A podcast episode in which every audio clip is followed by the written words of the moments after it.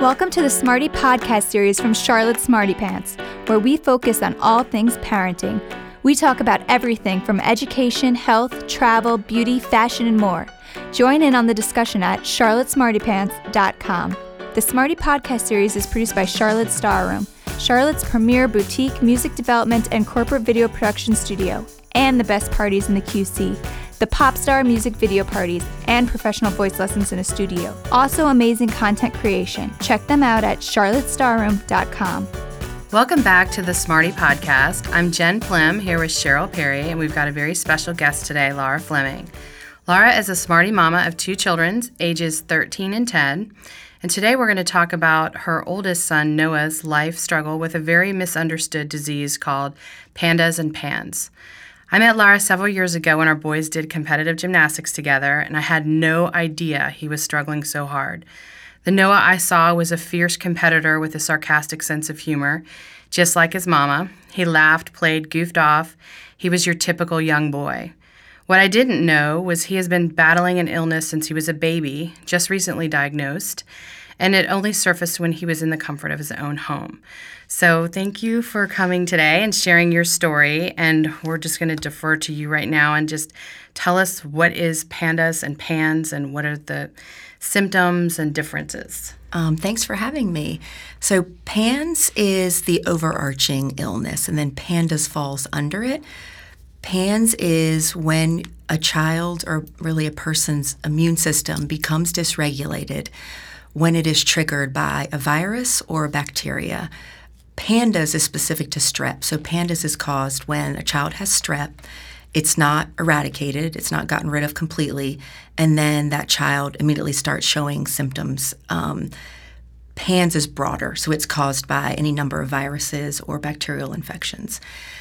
The symptoms, and, it, and it's it's pretty much overnight in most cases. Um, the symptoms, the immediate onset is OCD, severe food restriction, which we had both of those. Um, even little. even little. Like okay. Noah started showing signs when he was one.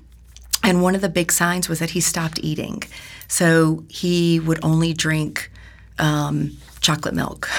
And actually, that started um, around 18 months. So he started becoming very obsessed and would not sit in his high chair and eat unless he had all of the electronics in the house on the kitchen table with him. So he was obsessed with batteries and things with cords and remote mm. controls and things like that. Like obsessed with them. And so and he's he, your firstborn. He's so our yeah. So you didn't really know that that was odd. Yes. Had he been sick? Like had he gotten strep or? You know, we we don't even remember. So um, he had really bad diaper rash as a baby, and when he got diagnosed finally with PANS, one of the, and we brought his entire medical file, and he got diagnosed around age 11. One of the things the doctor noticed was that he had really bad diaper rash, and apparently strep can sit in diaper rash, yeah, which I had no idea. Yeah. So she thinks it was from that. Um, but we don't remember if he if he had strep, he wasn't diagnosed with it at that young age. So he was he, was very obsessed with electronics and wouldn't sit at his high chair unless um, all of the electronics in the house were sitting there with him. And then food restriction came on pretty quickly after that, where he would only drink chocolate milk. He would not eat any food. So our pediatrician just told him to, told us to give him carnation instant breakfast, which he ate for. That's all he drank for about a year. Um, and was there a red flag with the pediatrician? I mean, no. that seems a little weird like a to give. Toddler? We thought he was just like carnation instant breakfast. Here you go. Yeah. Right. Until you're two or three. We were like, okay, but no. He he was like, well, some kids are picky eaters, picky, yeah. and a lot of the stuff we saw was just, well, you know, it's a phase. Just, it's a phase. Yeah, well, right. some kids are like this. I can see that though. Like, as yeah. A, like you. That's especially when they're little. You do say that. Like, I mean, I, yeah, I see yeah, yeah. And it's when you're first kid, you're like, okay, yeah, I guess. Well, yeah, you don't you know, know, any. You know, you don't know anything. You only. But then when it's your know. fourth, you're so busy with the other three. You're like, okay, like, oh, good, I can just feed you for years. Yeah, cereal, whatever. Yeah. So soon after that, his behavior really started to shift. And one of the common signs of PANS and pandas is like severe anxiety, sometimes rage and aggression, which Noah did have for a while, for a long time, um, sleep issues, separation anxiety, not wanting to leave the house, learning issues. Their handwriting can really go backwards. Like his handwriting was was pretty good at like age five or six. And then I remember, like at age seven, it got a lot worse, and we were like, "That is so odd." So the the the, the interesting thing about this disease that it is a lot of different symptoms that seemingly don't go together, right? But they actually do. How frustrating! Mm-hmm. Very, very, yeah, very frustrating, and not a lot of doctors understand it. So we took him to about 18 different doctors total over a decade. Psychiatrists, psychologists. He did neurofeedback for six months um, we did chiropractor care, we did acupuncture, we did homeopathy. Oh Is he in a traditional school at this point? Yes, okay. he was, and it was a, it's a wonderful school. Um, it's Dilworth Elementary School is where he was. Uh, great school. He did great at school. He did great at things like gymnastics with mm-hmm. Jen Sun Walker. Like focusing yeah, on something like, like, a goal or Yeah, and he he was a people pleaser and he still is like he wants to be able to control his emotions and his behavior. So when he would kind of armor up and leave the house, which getting him to these places was hard, but once he got there, he turned it on, he did well, and then as soon as he got back in the car or got home, he fell apart. Yeah.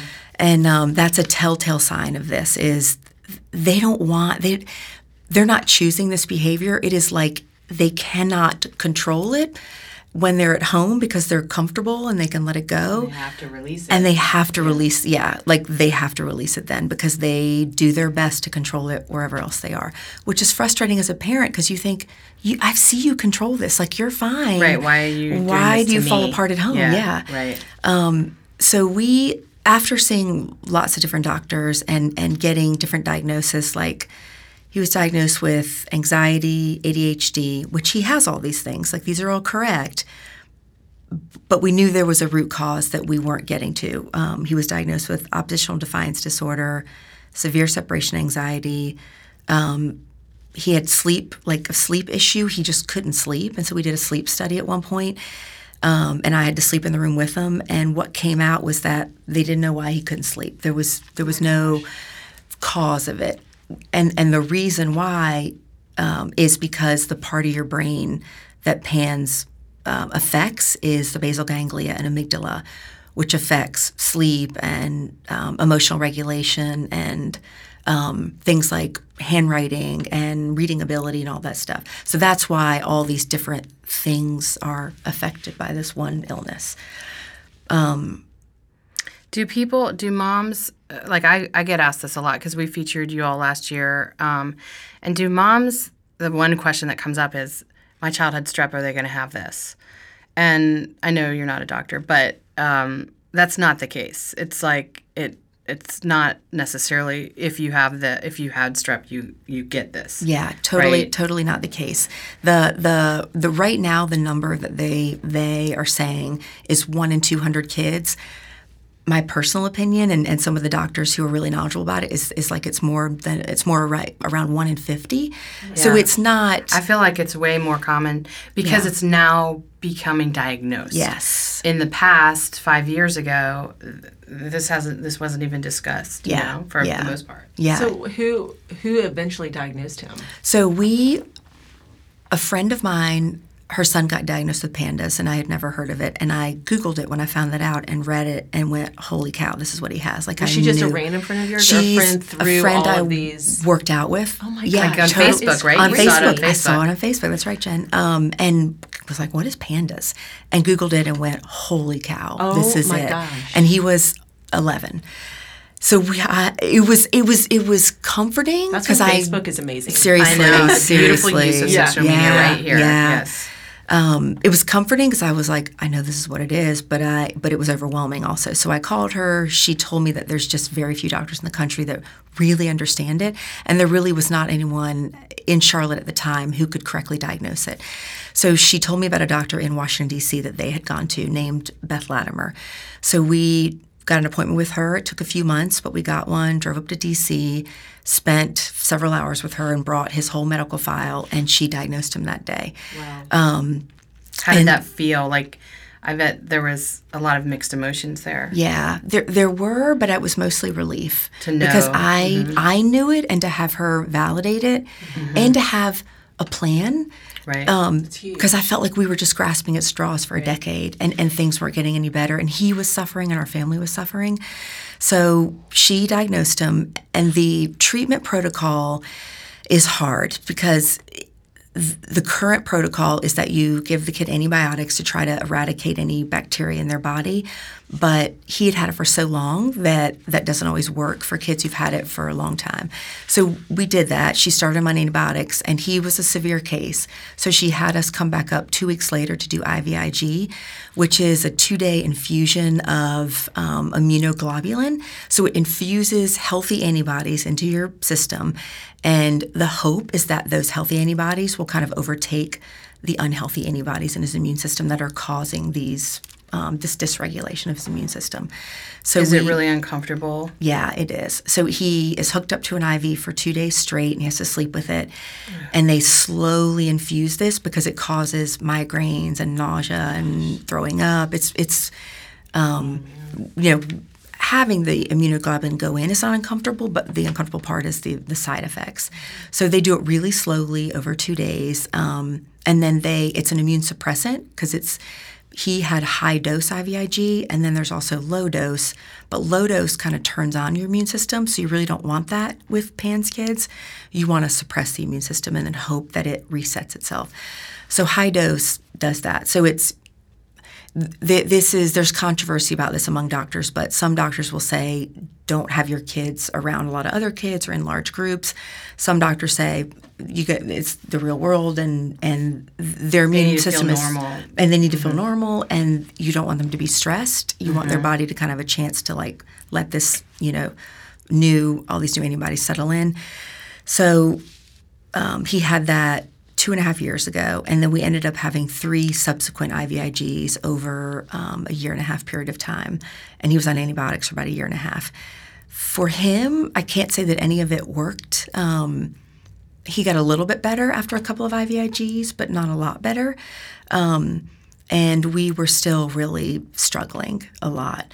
So, um, yeah, but but with some kids, when it is caught right away, antibiotics work. And, and I know a lot of families where their their child it was caught by the pediatrician in the first couple of months, and they start them on a high dose round of antibiotics for like 30 days. It can't be like a 10 day cycle. It has to be like a long mm-hmm. time. Just like pills. Yeah, like pills or liquid, and those kids are better. And wow. sometimes when they get strep again, it comes back, but the pediatrician is on it and it goes away again.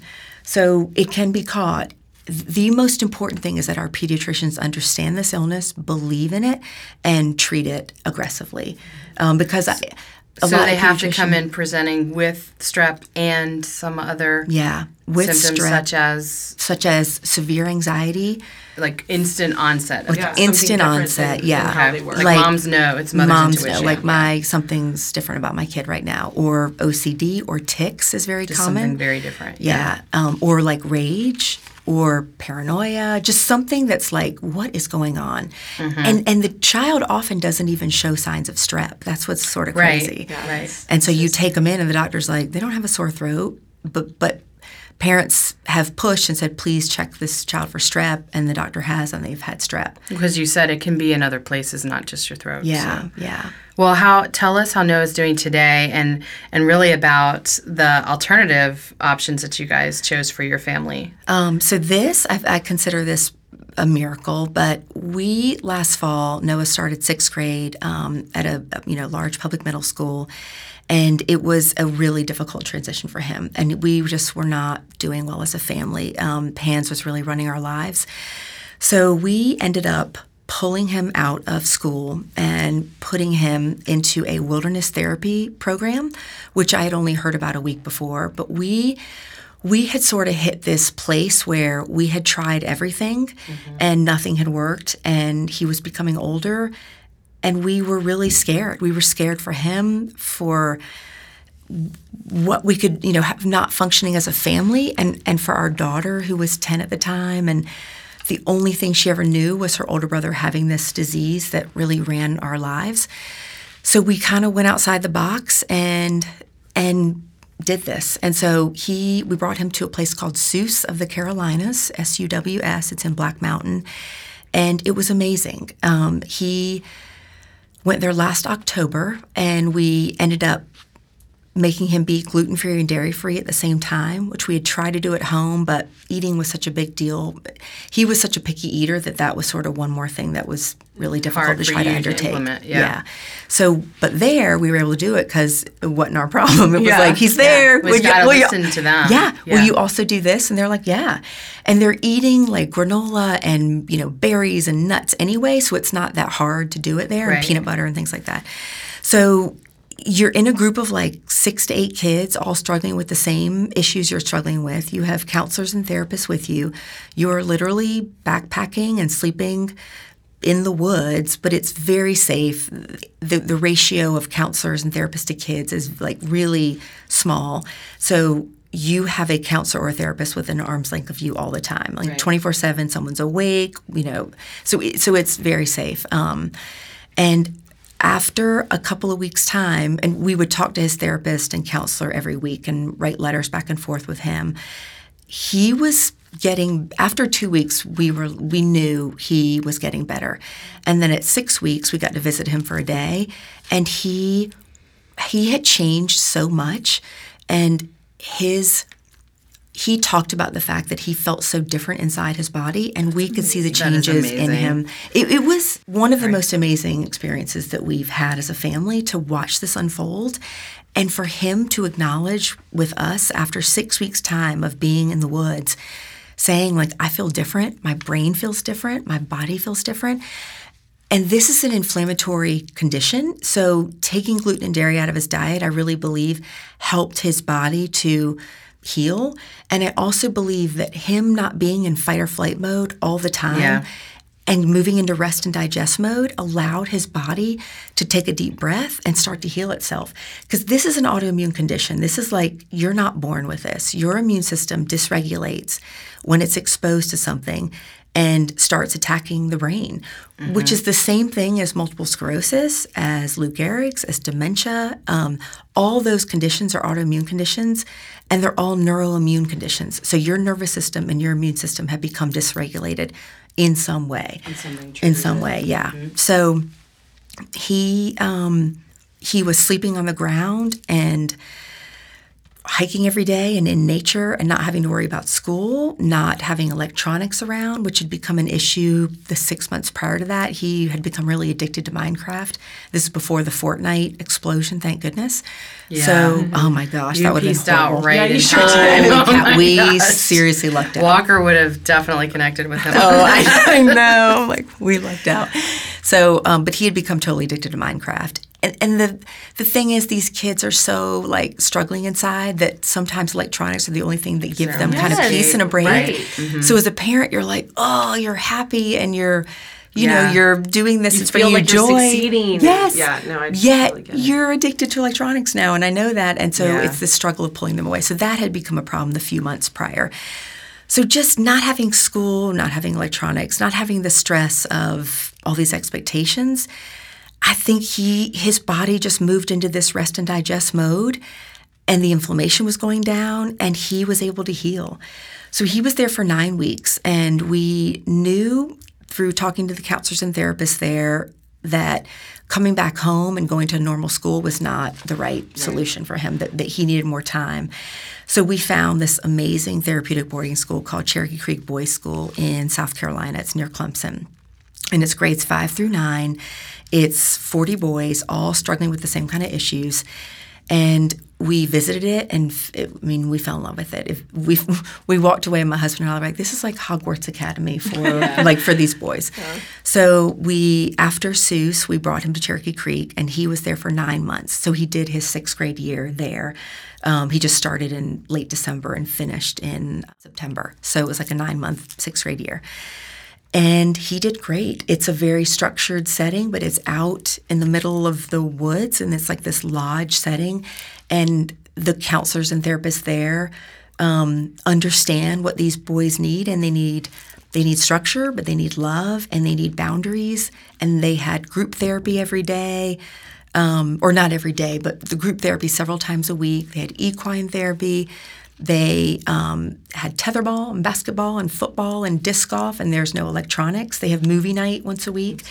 Um, and they got to go kayaking and canoeing and white water rafting on the weekends and hiking. Just a ton of outdoor time, but a ton of um, structured indoor time also. So it was it was an amazing place for him. And it's a very the families are very involved with it on purpose because it's all of these kids whether they and I actually think a lot of those kids have undiagnosed pans after meeting them and their families. Um, but the families get very involved and you spend several days together every three months at seminars. So it's just a real family environment, and the boys get to know each other really well because they're great. living together. It was it was amazing, and he, so he's a different kid now. He is a different kid, and and he does not have PANS anymore. That is amazing. He, it, it, was it was amazing. Like it's gone forever. I do you, you know like I don't know. to know him now. Yes, like, yeah. I feel like this past year, the real Noah blossomed. Yeah, and he is this kind, empathetic, warm, funny amazing kid that we saw spurts of, yeah. but we didn't see for long periods of time. And he he now he feels so different now in his body and his brain that he is like, Mom, I don't have it anymore. And this was like in That's April. Amazing. And I said, I have chills. I know, I do too. Like I'm gonna cry. Yeah. Right? I mean, let me tell you, I have. And I know. And I the way I knew so that wonderful. level of like I knew he had pans in my gut. I know now he doesn't. Like yeah. it's that same. Well, you can tell, right? Yeah, absolutely. Like he, it, it's it's been amazing. So he has been home for a couple of weeks, and he's doing seventh grade at like a typical public middle school, and he's doing great. He's running cross country, and he just had a meet Saturday, and he did really well. I can't he's excited believe. to go to school. Yeah, yeah, he's excited. He's excited to be home, and you know, he doesn't have a Fortnite account yet. He no, he does not. Do not let him. Right? I know, I know. So what we allowed was a phone with communication and Spotify because he loves music now. That was something he picked up at Cherokee Creek. So he has text, talk, FaceTime. Um, Do you turn it all all the other stuff off? Yeah, you. We just have. There's nothing. There's no apps. There's no. There's nothing except text, talk, FaceTime, email, and Spotify. That's it. So and weather.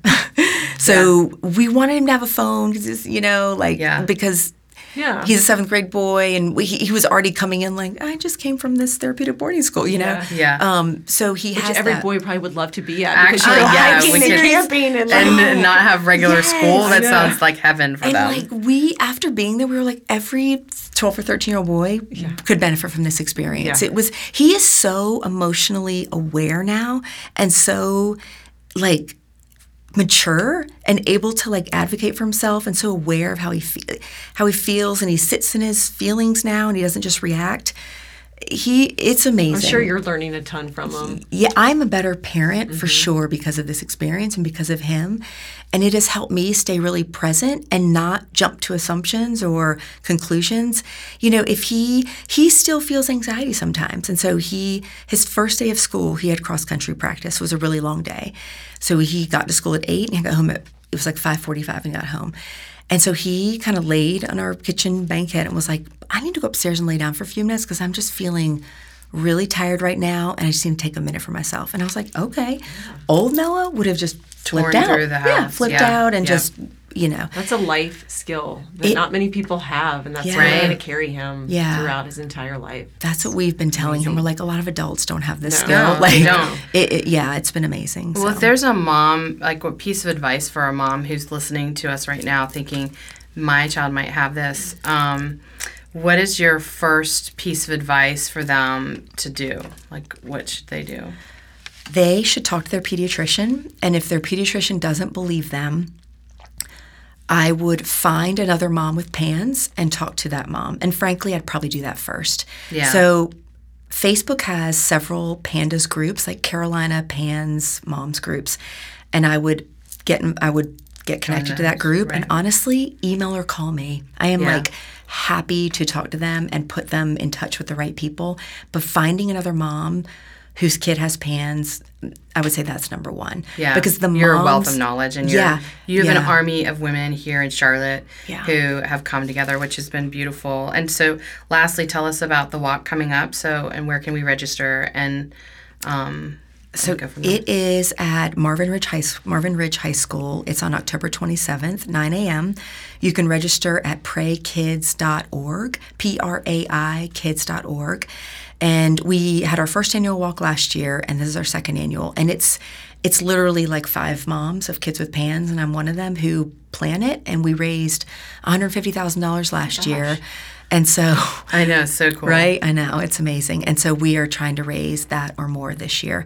But it's it's a walk, and this year we're doing a costume walk for kids so they can wear their costumes because it's Halloween. That's so fun. And it's um we have carnival games, we have a silent auction, a raffle, an acai bowl food truck, nice. which I just learned how to say nice. that. So acai bowl, right? Aren't we the, the best? And um and there's pumping, pumpkin painting, face painting, oh, all sorts wonderful. of fun games for these kids. And that's a yeah. great campus too. It's beautiful down it there. It really yeah, is. It's it's I've had never been down there before last year, and it's huge and yeah, really beautiful. It's great. That's yeah. a perfect place for it. Yeah, it is. And one of the moms who helps plan it is um, her husband is a teacher there and a coach there, and so it's been great to have that space. And then I would love to give a plug for. Um, a talk that is taking place at 2 p.m. at Community Hope Church. Dr. Rosario Trifiletti is probably the most knowledgeable doctor in the country about PANS. He has a PhD and an MD in like neuroimmunology. He's this insanely brilliant man who has founded a PANS Pandas Institute in 2009. And Noah saw him a year ago, and a lot of PANS kids have seen him.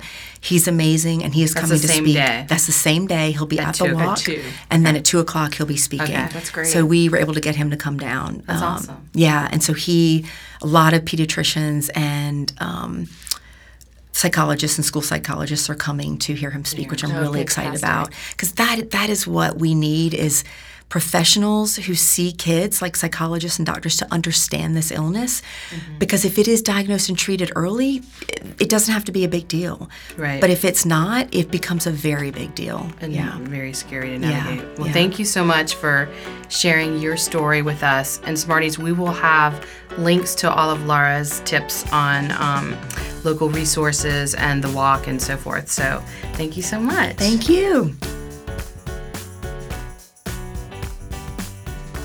Thanks so much for listening to our Smarty podcast. You can always join in on the conversation at charlottesmartypants.com. The Smarty Podcast series is produced by Charlotte Starroom, Charlotte's premier boutique music development and corporate video production studio. Check them out at charlottestarroom.com.